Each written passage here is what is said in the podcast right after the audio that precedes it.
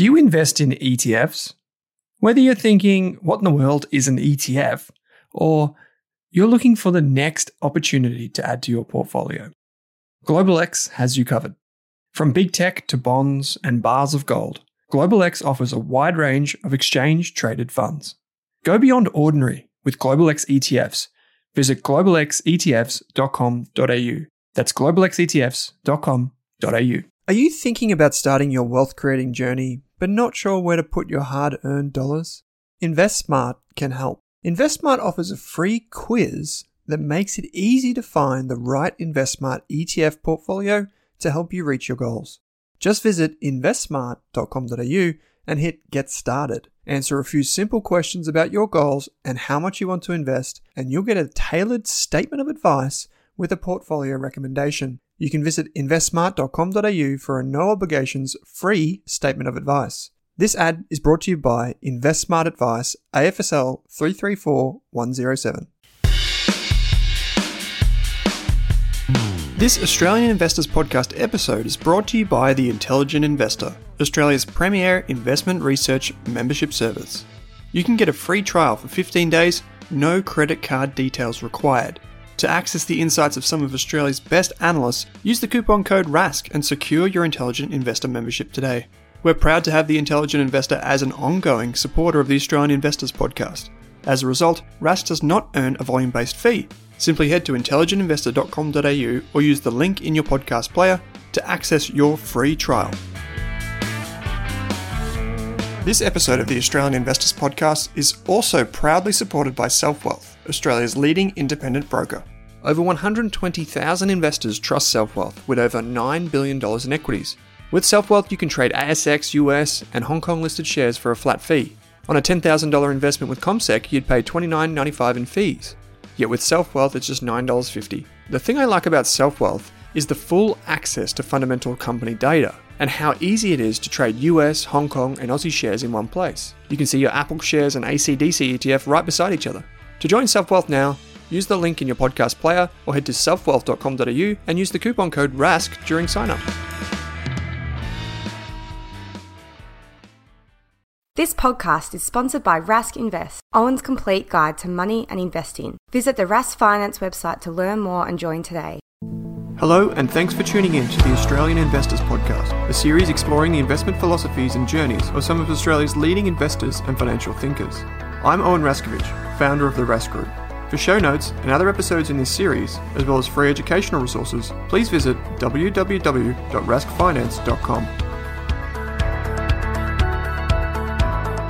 Before we go on, it's important to remember the Australian Investors podcast is provided for educational purposes only and should not be relied upon to make an investment, financial, or taxation decision. The information included in this podcast does not take into account your needs, goals, or objectives, and guests appearing on the show may have a financial interest in some of the products mentioned. Please read all the important disclosure documents and refer to the Rask Group's financial services guide on the Rask Finance website. Angie Ellis is a private investor from Melbourne. You may know her as 8020 Invest on social media, or you may have read about her as part of Fairfax Media's shares race, which she has won quite a few times. Angie's approach to investing is refreshing and logical. It fuses together both fundamental and technical investing approaches to build two sub portfolios. We go through her process in detail and talk about her former life as a business owner, installing MYOB accounting software and running a small to medium business. I think this episode is an especially good one for part time and DIY investors who are willing to do the extra work to get an informational or behavioural edge over others in the market. Angie's tools, techniques, and strategies seem simple enough, but there are some subtleties, so it's worth paying close attention. Also, I recommend watching the video version of this interview on Rask Australia's YouTube channel because it'll add more context to the conversation. I hope you enjoy this episode with Angie Ellis of 8020 Invest. Angie, thanks for joining me on the podcast. Thanks, Owen. Thanks for having me on. Yeah, no, it's wonderful to have you here because uh, I know our, there's certain people in the financial Twitter sphere and on LinkedIn that really wanted to hear this interview. So, yep. Uh, thank you for just driving just down the road, I believe it is, and coming to meet me. Yes, it had no excuse for being late. yes, you. Um, you uh, for those who are unaware, uh, we're located here in Hawthorn or just outside the CBD of Melbourne, and Angie's not too far away. So thanks for yeah, you're pretty much our neighbour. Thanks yes. for stopping in. Um, as you know, you've listened to a few of the episodes of the Australian Investors Podcast, and, and what we do is we talk about uh, you and, and your journey towards finance because I think that provides the context for people in terms of how they think about the way you invest and, and what's influenced you. And it, it also makes you more relatable. You Yep. know, uh, people might see you on Twitter and think, or in the newspaper every week and think, wow, I wish only I could invest like her. And, you know, just hearing your story is a great way for them to be like, okay, she's done it. Maybe Yep. I can learn something from that. Great. So why don't we jump back and um, take us back to your childhood, your, pardon me, your childhood, where you grew up, early influences of uh, towards money, anyone pushing you down that path, and, and mentors and that type of thing. Yep, fantastic. Well, yeah, pretty happy childhood. I mean, my brother and I um, grew up, we didn't have a dad growing up. And then when I was 13, my mum remarried. And Right. so my stepdad had a couple of electronic component businesses called Alistronics. He had one in the city and one in Springvale Road, Mulgrave. So my brother and I were quite exposed to business from, you know, during our teenage years. So school holidays, weekends, we were always at the, the shop in the city helping out and um, serving customers and getting involved in the business side of things, which was terrific. And uh, I was going to tell a, a crazy story where one day my brother and I were washing the trays upstairs from the shop in the city, and he actually fell through the floor. So his feet were sort of dangling through in the shop, so people at the shop could see his feet dangling wow. up. He got sort of stuck in the middle of the floor, so we had to sort of pull him out, and it was quite a funny story. it's like an old shop in the city, and that was the days where you know people used to repair their own toasters and make circuit boards. So the shop was always packed with customers buying com- electronic components, and the business ended up going broke um, in the late eighties. So my my stepdad and my mum moved to Queensland, leaving my brother and I in Melbourne. so I was sixteen, he was nineteen. And so we got a flat together, and I was at a great school and wanted to do very well at school. I wanted to go to Melbourne Uni, so my brother and I got a flat, and we continued on. I continued on at school, so it was quite hard going. Yeah, at for 16, yeah, middle of year eleven. So, uh, so I got a job in a bakery, and that was another fantastic business experience for me as well. Because on the school holidays and weekends, I got to manage that bakery. Hmm. Especially in the school holidays, it was all my job to sort of manage staff and look after the books and do hmm. that for this bakery. And I got to know the owner. She had a, a whole chain of bakeries, and I got to understand the business aspect of it. And it was just really great experience. So hmm. by the time I finished high school, I, I felt like I did have a fair bit of business knowledge. Yeah. So Okay. It- yeah. it sounds like- not yeah. finance knowledge, but business Yeah, knowledge. which is you know one and the same as far as I'm concerned. Yep. So they've moved away. Um, Alice Electronics is that's obviously a play on the surname. Yep. Yeah. Okay. Yep. Uh, so they've moved away, and uh, you've, you're you're you're working at this bakery. You're trying to put yourself through school. You want to go to Melbourne Uni. What happens next? Because I imagine that would have been pretty tough, right? Yeah, so I started, I, I got a job straight away. I got a full time job as soon as I finished high school at an accounting firm as a junior accountant and loving the job. And then uni started, so I started um, commerce at Melbourne Uni full time. And after a couple of weeks, my boss said, Ange, you know, this whole going to uni full time, working full time thing's not really working for me. Uh, you have to make a, a choice. So I chose to, to keep the job. The job was fantastic. And so I deferred the, um, going to, to uni and, and changed over instead to doing a business degree at Monash Caulfield part time. So then I would go to uni at night time and work full time. Right. That would have been a bit of a slog. I imagine trying to work full time. I've taken a fair bit of study myself, and uh, for did you say it was four and a half years? Yeah, four and a half years. So I did three subjects. So full time would have been four, and part time would have been two, and I did three. Oh. So I used to go six to ten, you know, most nights of the week. Oh, wow. You must have been. Re- you must have either been crazy or just really enjoyed it. I used to drive, like work would finish at five thirty, and uni would start at six. I would just drive like a maniac to get there, Oh. and then you couldn't park at Caulfield, Monash Caulfield, and I'd just run, park somewhere, and run all the Yeah. way to my class, and and um, and and after four and a half years, on my very last day at uni, when I had my very very last exam, the pub opened on campus, and I was like, oh my god. Celebrate. Celebrate, yeah, thanks. On my very last day, that I never need to come back here ever again. The pub Oh. opens. Well, at least you would have got one. I imagine one good night. one yeah. good night. It was one good night, and that was it. Yeah, And- great. Um, okay, so uh, I don't think I'm jumping too far ahead of the conversation here, but were you investing at this stage? Was that on your radar? No, no, Okay. no. So I wish just- it had been. Yeah, it was accounting, it was um, Yeah. study, work. Yep. Yeah, accounting. I'm very much involved, you know, in the business side of clients and enjoying sort of helping them, you know, grow their business. Mm-hmm. Yep. Because you, you you've had some first you had some first hand experience as a teenager, and then you would have got the accounting or the books you know experience. You would have had uh, many different businesses coming in, I imagine, and you get to learn about them as well. Yep, that's Yeah, exactly right. I think that's a great stomping ground for um, investors. You know, in any case, you, you get to learn the good, the bad, and, Yep. and I suppose the bad is uh, the the businesses that fail, and the good is that you get to see the managers and, and the people that and the businesses that really work. That's right. And are really profitable.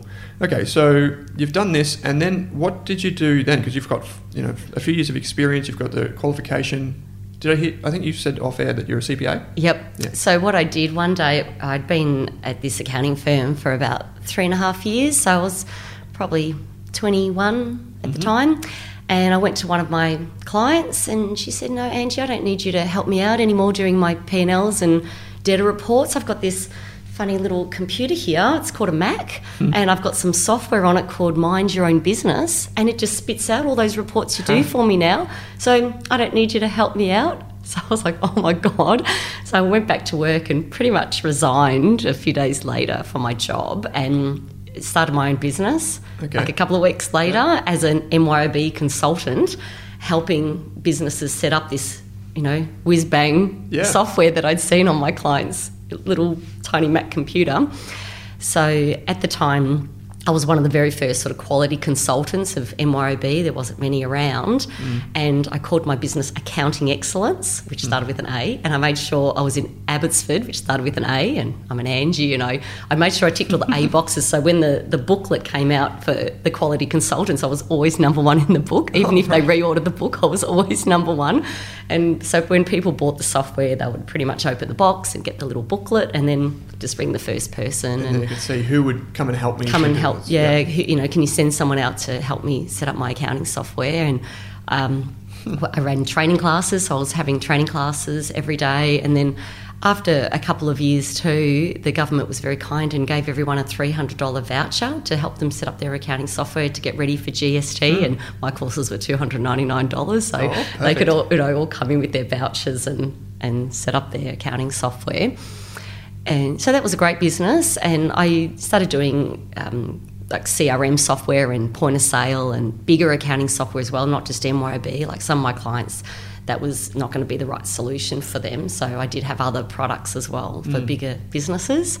Great. Yeah. So how, how big did your business get? Yeah, so at one point I had about 15 staff, like when things were just booming along. Yeah. So it would change all the time. And yeah, but it was really fun, Mm. really fun, interesting business, helping, helping. So, like, I think we had over 220 clients. Oh wow. So, that's great. And you just started this business because you saw that there was a change coming and you wanted to be at the front of it. yeah. Yeah, well, great. Yeah. And, I just thought my, you know, days doing what I'm doing were a bit numbered because everyone, you know, could sort of do their own. Did you? Did you? Because we're at this kind of we're at this stage now where people think, and accountants particularly too, they think, you know, there's things like Xero and all these web-based apps that can do a lot of the, Mm. the heavy lifting. And we're thinking disruption, disruption. Is that what you thought back then? Did you think disruption? Yeah, because I would do all that for my clients. I would give them all all those things, and Mm. they could do it themselves. So I thought that sounds really interesting. I think I'd rather be part of that Yeah. side of things. You know, more on the software side and than the boring accounting side. Sure. Yeah. Okay. So what happened to that? What was the next step in your journey? Yeah, so um, I ran that until I had kids, and I was okay once I had one, but I think once I had the second one, it was just getting harder to manage the business. And then by that stage, too, there was definitely a lot of people doing what I was doing. There was a lot more competitors in the marketplace, and and probably I'd just been doing it for 10 years, and it was really hard work. And I think uh, just staff would start leaving, and just I don't remember one Christmas I had like three staff resign and leave. I'm like, Wow. okay, bye. It's probably for the best because you know, you know, I was probably a bit over it by then. Right. Yeah. And, and so then you've you've I guess you've wound down the business. Yeah, I sort of wound down the business. I just kept, at at the time, I was probably kept about 10 of the best customers and just kept working for those customers. And then slowly that would dwindle away, where I really just had two customers and then probably one. Yeah. and but that one customer was a fantastic customer. Um, their business was just booming along. They were quite a big business, and I had one of my biggest software products I'd already put into that um, business. So. Uh, so I used to work there just three days a week. Yep. That was quite, you know, good consulting rates. So that was sort of an easy business to continue on with. Yeah, wonderful. Okay, so you've had kids, you've, you're working three days a week. Is this where you the, the the light bulb goes off and you think I should start investing, or Yeah. Well, back um, when I was about 24, I, I started buying shares. Like just, um, Okay.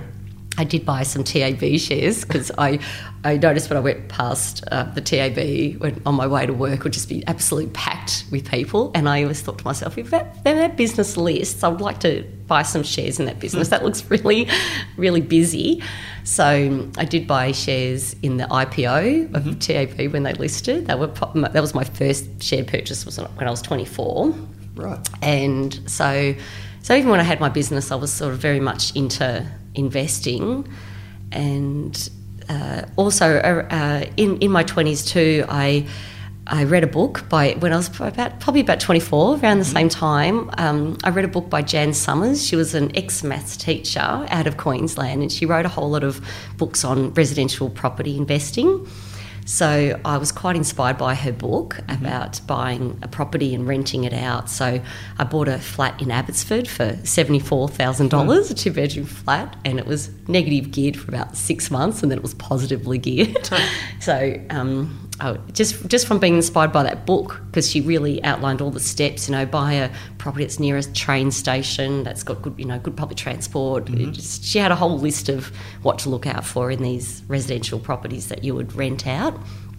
So, uh, So you're well on the way to yeah. investing. Yeah. So I, I ended up buying a house in Thornbury that was on a corner. She said, buy on a corner. You know, it, it was an interesting house too because it had a, a self contained bungalow in the back garden. So um, we put up a, a fence in between the bungalow and the house and rented them separately. So got really good rent from doing that. And also, I bought the office that I used to run my training courses from. So, All right. yeah. Okay, so you, in Brunswick East, yeah. you've accumulated a, a, decent property portfolio. Yeah, then. I mean, they were cheap back then. yeah, back then it's a little bit different now. Very, yeah. Okay, so just, just to reflect on something, you said you you would go past the TAB in the morning. Is that on the way to work or? Yeah, I don't know, maybe at lunchtime. Okay. Yeah, or maybe on the way back. Yeah. Yeah, but I was just It's almost a bit think it was- concerning if it was in the morning. I don't it could have been in the morning. Yeah. yeah. Okay. So let's fast forward to now. I guess it's probably um, let's let's jump forward to now, and you you you are known for this business called 80-20 and you're we'll get to the shares race or the, the thing that you do for Fairfax in a moment, but maybe you can just give us an overview of what 80-20 is and the genesis of it. Where did it come from? What, what why is it 80-20? all those types of Yeah, things. yeah, there was sort of like, I think in my business too, I always sort of went for that, you know, 80 20 rule, but definitely. Um, uh, I, I think it's evolved over time, just where I think about the 80 20 side of things. And just, you know, I suppose in my business, you know, tw- 20% of my effort was always sort of 80% of my profits. That's how sort of my business uh, sort of was always working. But the, um, I like to give my fund a name, even though it's just my own money in the fund.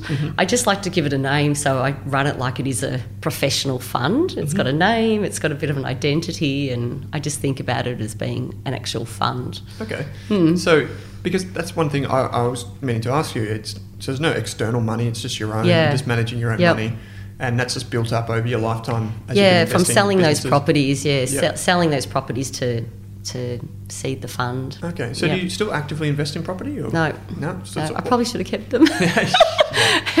Yeah. But, but- hey, the share market's done pretty well in that time too. yeah, right? that's right. Yeah. Okay. So More fun. yeah, it's day to day, keeps Yeah. you busy. So perhaps you can um, explain because a lot of people that listen to this podcast or know you know you from this thing called the shares race that you do for Fairfax. Can you tell us what that is and then how you got involved in it? Yep. So with the shares race, I've been in it for four years now, Mm-hmm. so a long time. I had to Mm. look that up. I thought, gee, it has been a few years.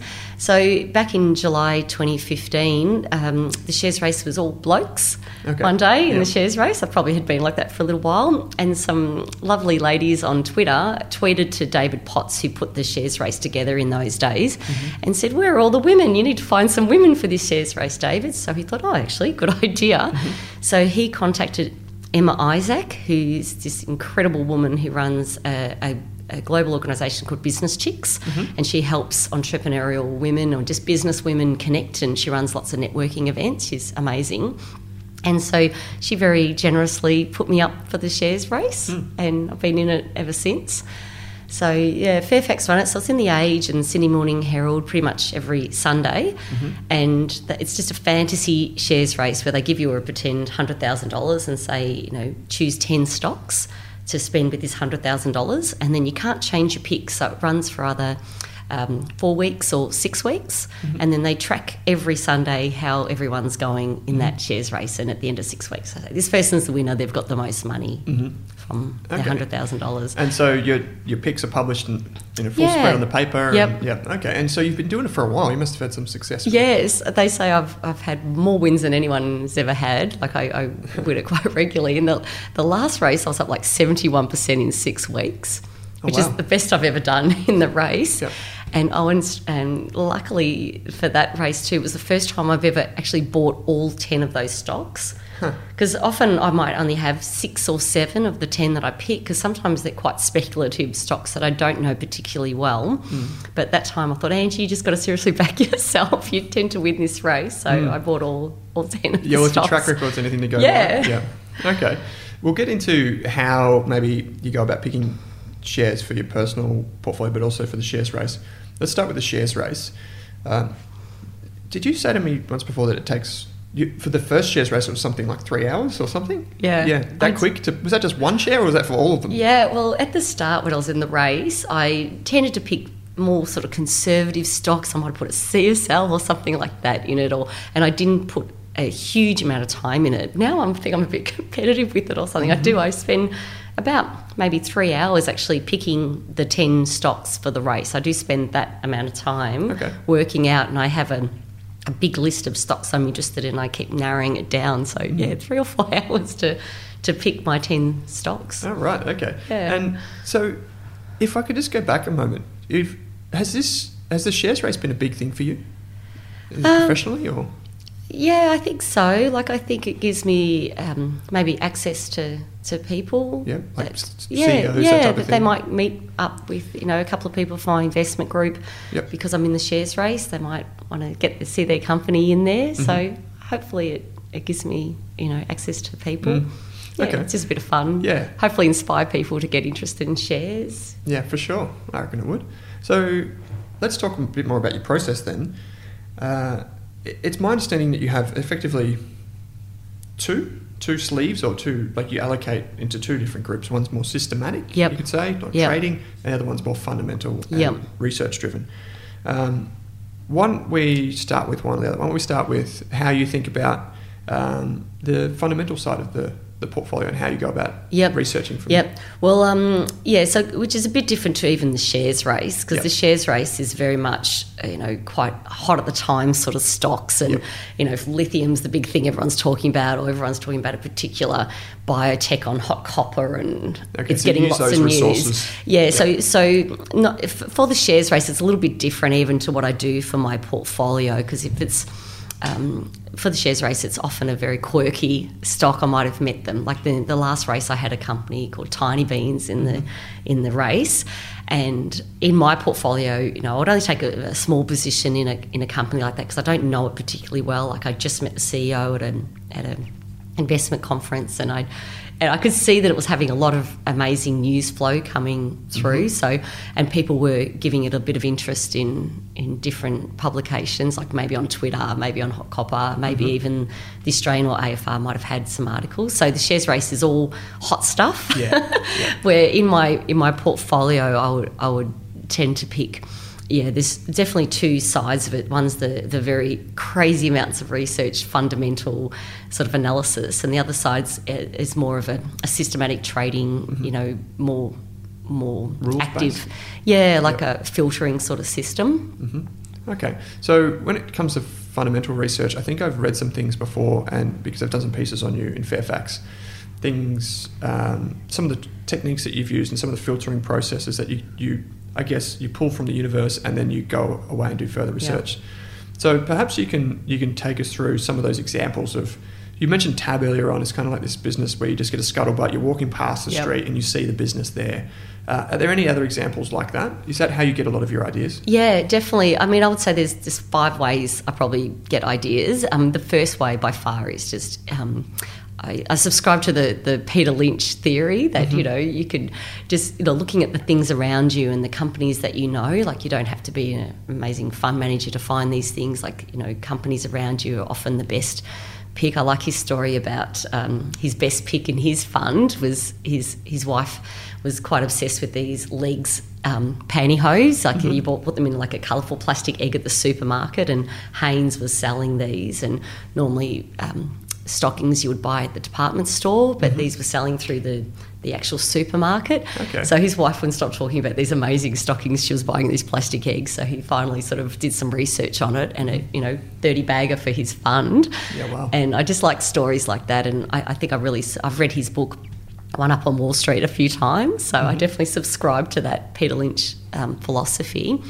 And so one of my best picks um, is Lovisa, the jewelry company. They sell earrings at Chaddy and they, all around the world. So uh, I always sort of would, you know, buy presents from Lovisa and I would go into the store at Chadstone and I always thought when that business lists, I would love to buy shares in that business. So Morgans did the the IPO in 2014 and, and is that long ago? And so I bought shares in Lovisa just after it listed and I, I held them for a while and and I think one day in, in a this was before I had a sort of a lot of my other stock techniques, but one day in the January there was this guy I don't know if you remember from the Bank of Scotland. He said there was going to be a cataclysmic crash on the stock market. I do remember something like that. And yeah. so I, I didn't have a lot of shares in those days. My main holding was Lovisa, and I think it had gone from about two dollars to about three dollars sixty or something. I'm like, this is doing pretty well. And then a few of my girlfriends that weren't into shares at all rang me and said, Angie, there's going to be this cataclysmic crash on the stock market. I'm like, oh no, how terrible! So I sold my Lovisa shares, and a couple of days later, they actually had a cataclysmic crash down to two dollars. Right. The rest of the stock market was fine. so somehow the guy from the Bank of Scotland anticipated this collapse in the Lovisa share price. so I was quite fortunate and just quite a fluke got out of it and um, and got back in back at two dollars. Right, okay. so um, It was fortuitous then. it was really weird, and so I, I'm a lot better. I don't, you know, that's like I have a lot better systems in place. This is very early days, and and so. Uh, I do follow the Lovisa story quite closely, and when it listed, it had about 220 stores, and now there's sort of over 360 stores. And I follow the job ads, so I, Okay. especially in America, they've, they've got stores opening across uh, the US. They're in California and Florida and Texas, and I do look up the job ads, so I know where all the new stores are opening and how many new stores they've got coming up, and so. Um, because initially they were just going to open stores in California, but I could see they were advertising in mm-hmm. Texas and Florida, and, and I ring the stores. I ring the stores overseas. I actually chat to the to the stores in the states and just find out if they're busy and how's it going there. And I, Right. I chat to the, the ladies in the stores. And I do, when I was in Kuala Lumpur a couple of years ago um, for a family holiday, I dragged the kids around to all the Lovisa stores in KL. They loved that. They thought that was. right, that's it's a great way to do boots on the ground research. Yeah, drag they're the like, along. really, mum, we're seriously going to another Lovisa store. Um, yeah, so I go to the AGM. I like to talk to the management Yep. at the AGM, and yeah, I follow that story quite closely. So that's so that's one, and it's interesting leading indicator that, that job ads because it, it, it signals that they're investing. Because typically em- employees are one of the more expensive things in the business. It signals that they're investing for growth. That- Yes. Uh, that was kind of like this first method is kind of this boots on the ground research.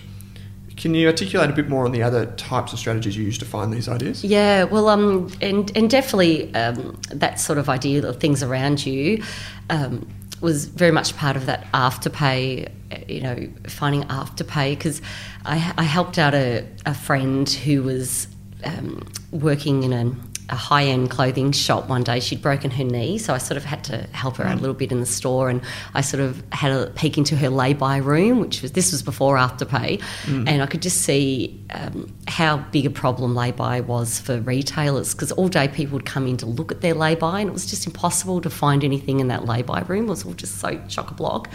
And so when I read about Afterpay, I knew that was going to be huge. I just thought it just solves this lay-by problem for retailers, and that's going to be a big thing.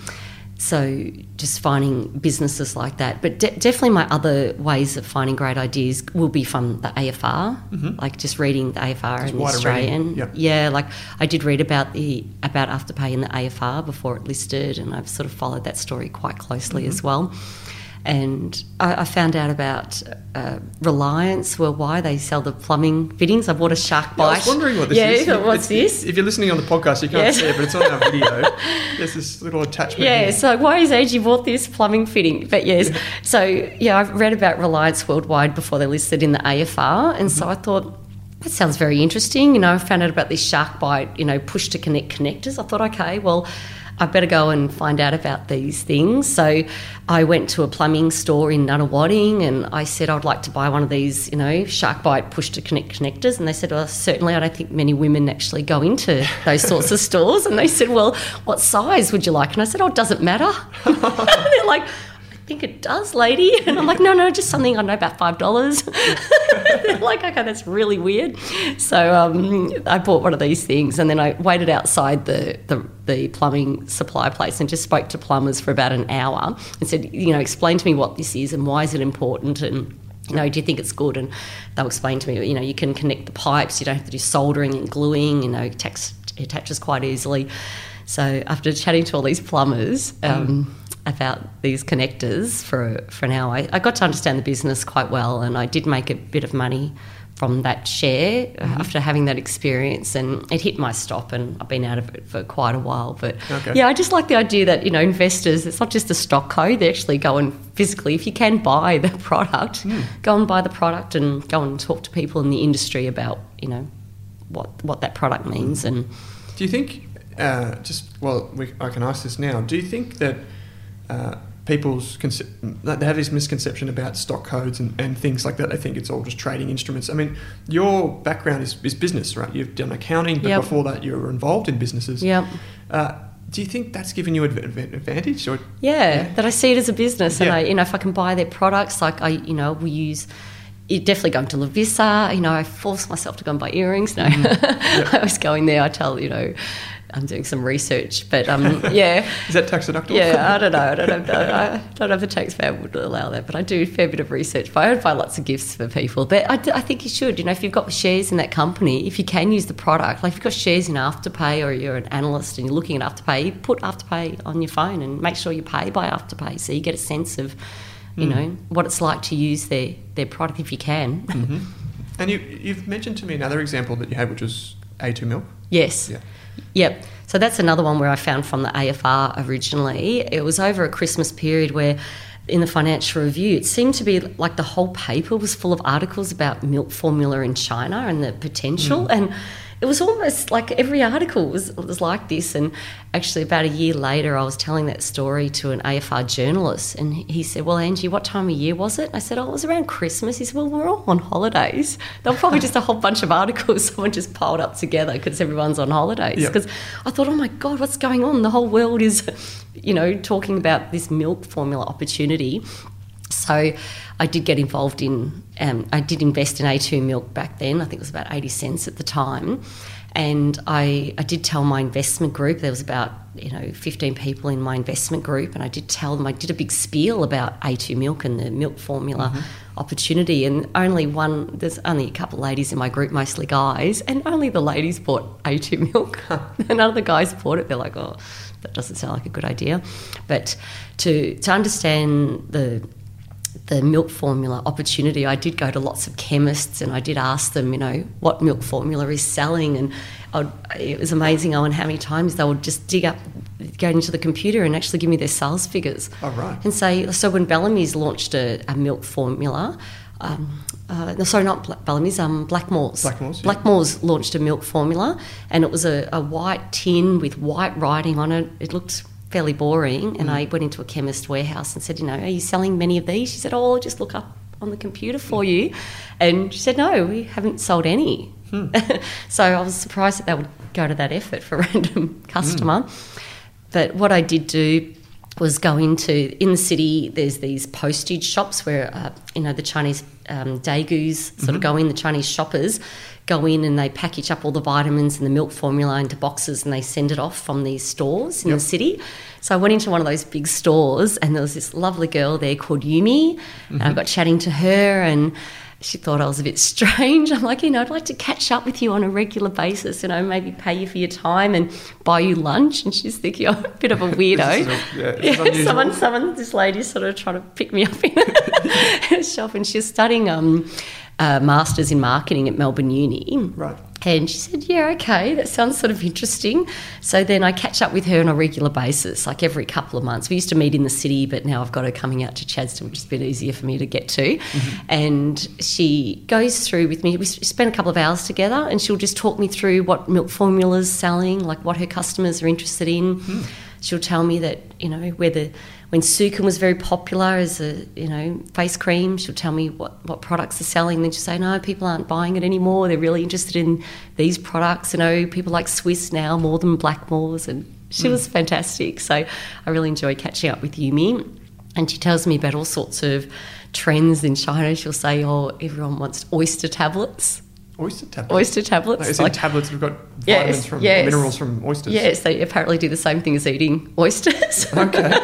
so they're popular with men and for women. There's oyster tablets for men and oyster tablets for women. So she'll tell me about all these interesting Chinese trends. Like uh, she would tell me that red wine's very popular and ladies like to have a glass of red wine before they go to bed for good health in China. I think Hmm. Okay. doesn't sound like a bad idea. yeah, probably up your sleep. Yep. Yeah.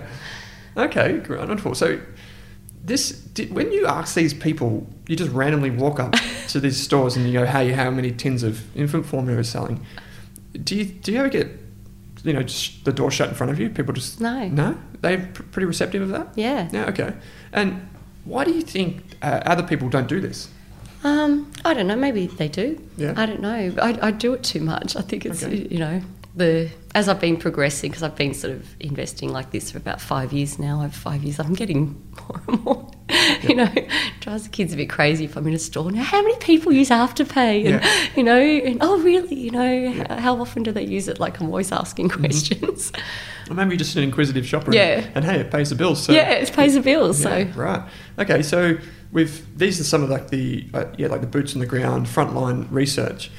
I imagine that you don't just go and buy shares in everything that looks really No, no, Glamorous. no, definitely not. Like um, uh, like Peter Lynch says, you know, you don't just buy shares just because you like the restaurant and like the products. You know, you definitely that that just starts, you know, getting that company on your on your research list, so you can start then looking at other aspects of the company, like definitely what the competitive landscape is and and the fundamentals of the business, and you can just start the the research journey from there. But it gets it on your list, like Yep. when you start seeing these really interesting businesses. Like I, I do go to quite a few investment conferences. Like I go to Techno and Microcap and uh, any of those sorts of events where you, I can get to hear lots of companies present. I go to IMARC, which is a big mining conference Right. in, in Melbourne in November. It's absolutely huge. Goes for three days.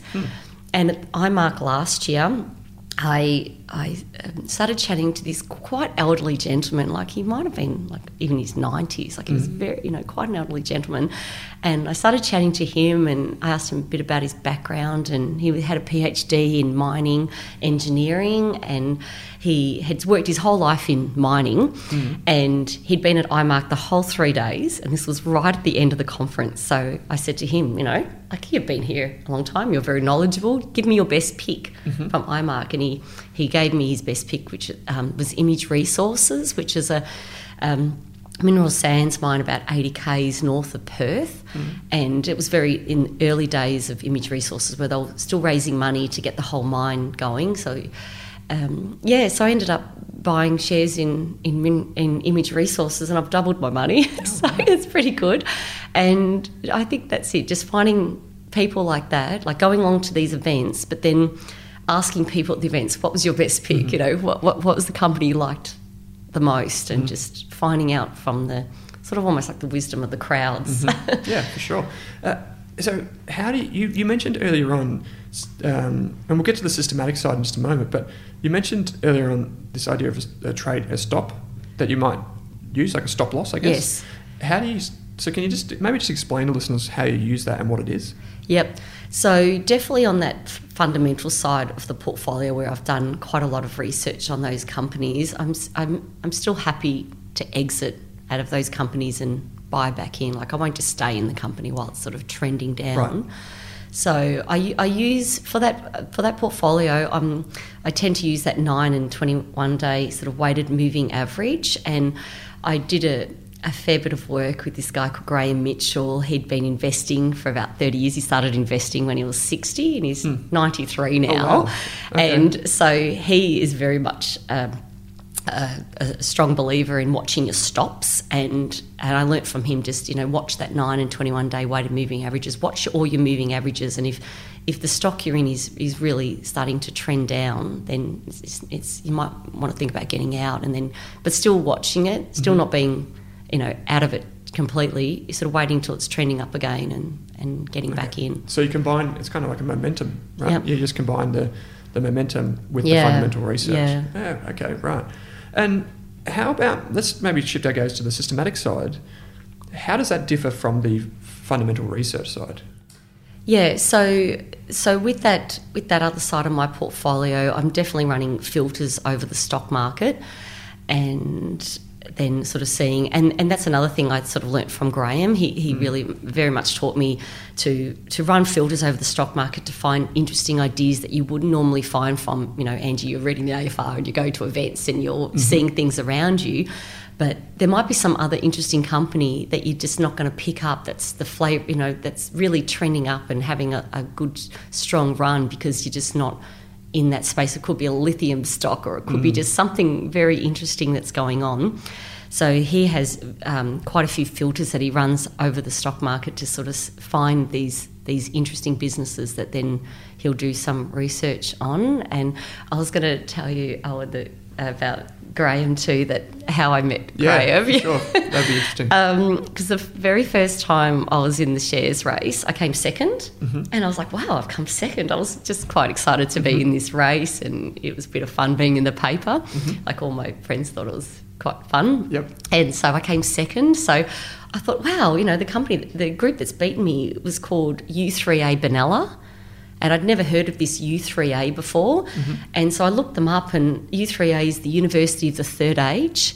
And it's this group that was started like in France in the 70s. And it's to help people in the third age of their life, you know, the retired people, that to keep their brains stimulated and, and learn interesting things. So I mm-hmm. just thought, what a great organisation.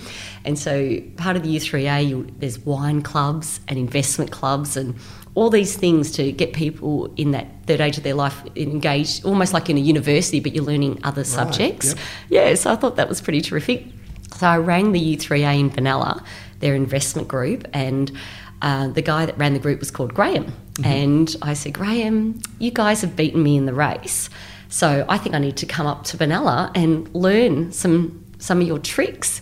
And he thought that was just uh, you know, a real hoot. He thought that was just the weirdest thing he'd ever heard. He's like, really going to drive two hours to hang out with a lot of not, like a group of ninety year olds because we've got some secret knowledge that you need to learn. Thought that was hysterical. Like no one had ever come along to any of the groups, and they'd been meeting for eighteen years. Oh, right. They never had anyone else turn up, and the same group pretty much had been meeting for eighteen years, once a month and they were quite serious. Like they all brought their folders and they had their notes along the whole 18 years. Like they took it quite seriously. Fantastic. And so he had to put it to the group, you know, this girl wants to come up.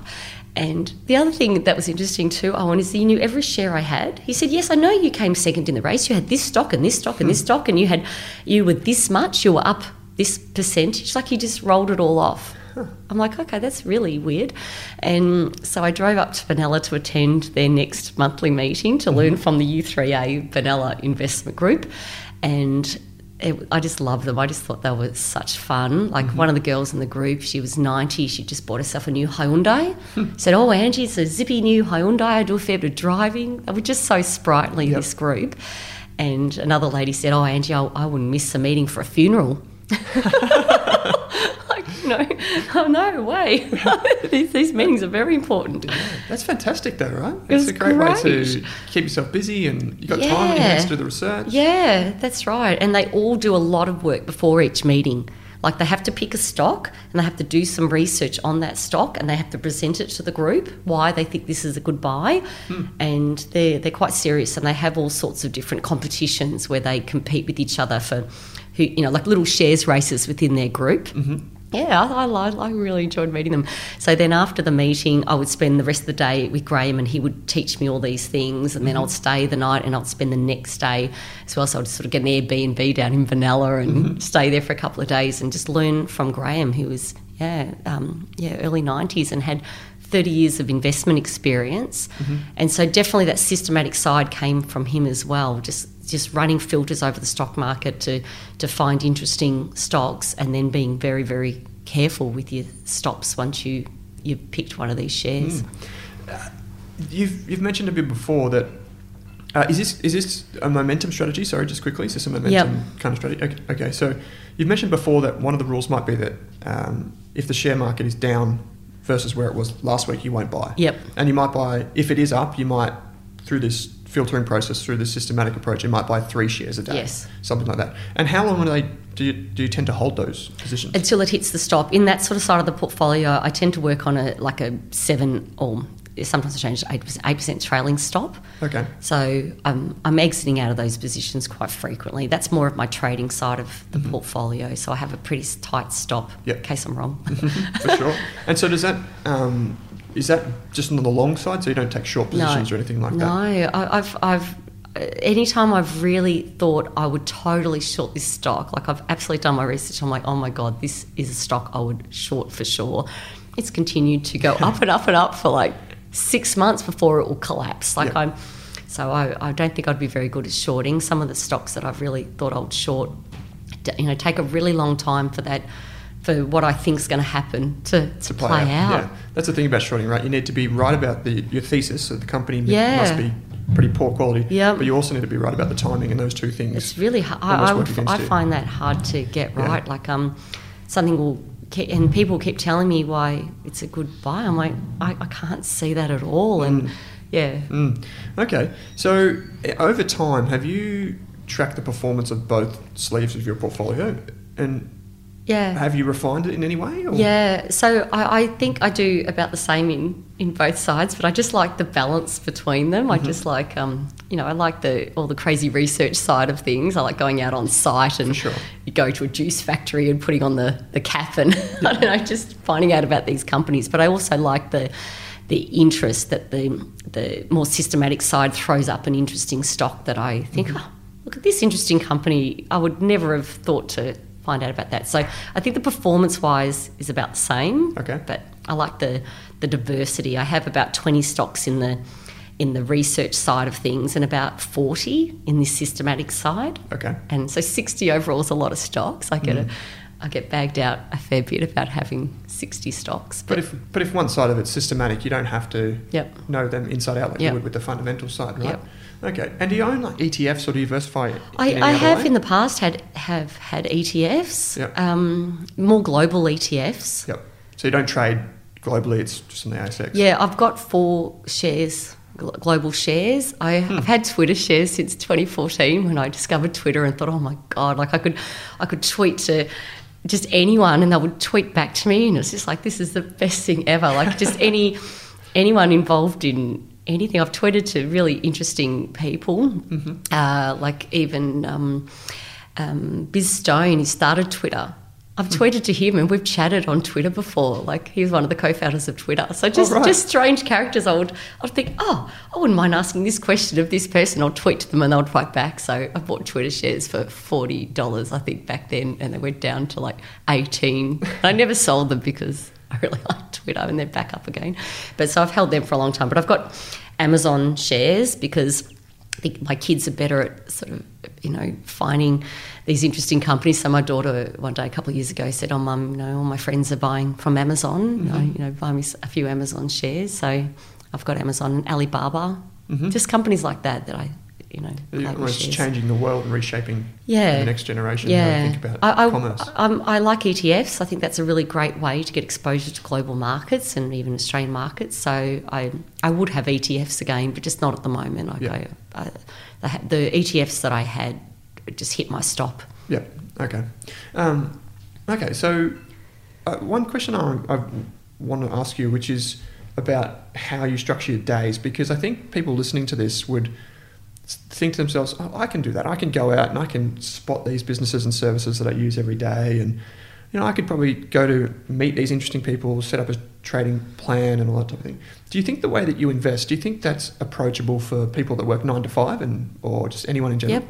Yeah, yeah, yeah definitely. I think everyone can see these interesting businesses. And I think um, just acting upon that like i like you know if you're at a party and everyone's talking about they've just bought this iphone and everyone's at the party's just talking about iphones you think you know that might be a good time to just have a look at apple shares or i remember years ago um, I was going to a party and everyone's talking about LinkedIn. So this is a long, long time mm-hmm. ago when everyone was setting up like a LinkedIn profile. Yep. And just strangely, like it was around Christmas, and it, almost every day, you know, there was a different Christmas party going on. Everyone's like, "Oh, I've set up my LinkedIn," and and that was sort of like the buzz thing at the time. And I think that would have been a really great time to buy. Share, LinkedIn was actually listed then. That was before mm. Microsoft bought them.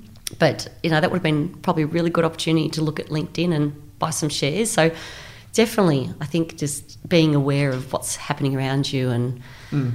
and checking out these businesses. How about on the accounting side? Do you think people that aren't accountants can have the have the ability to, to do that fundamental research, or yeah, I mean, there's enough programs out there to go through all the figures and give you the, the PEG ratios and the PEs, and you can yep. look at the earnings growth. So I don't think you necessarily have to dig through the whole. Mm-hmm. Uh, I, I, actually I go through the whole financials. I read the mm-hmm. the reports because I can read them sort of quickly.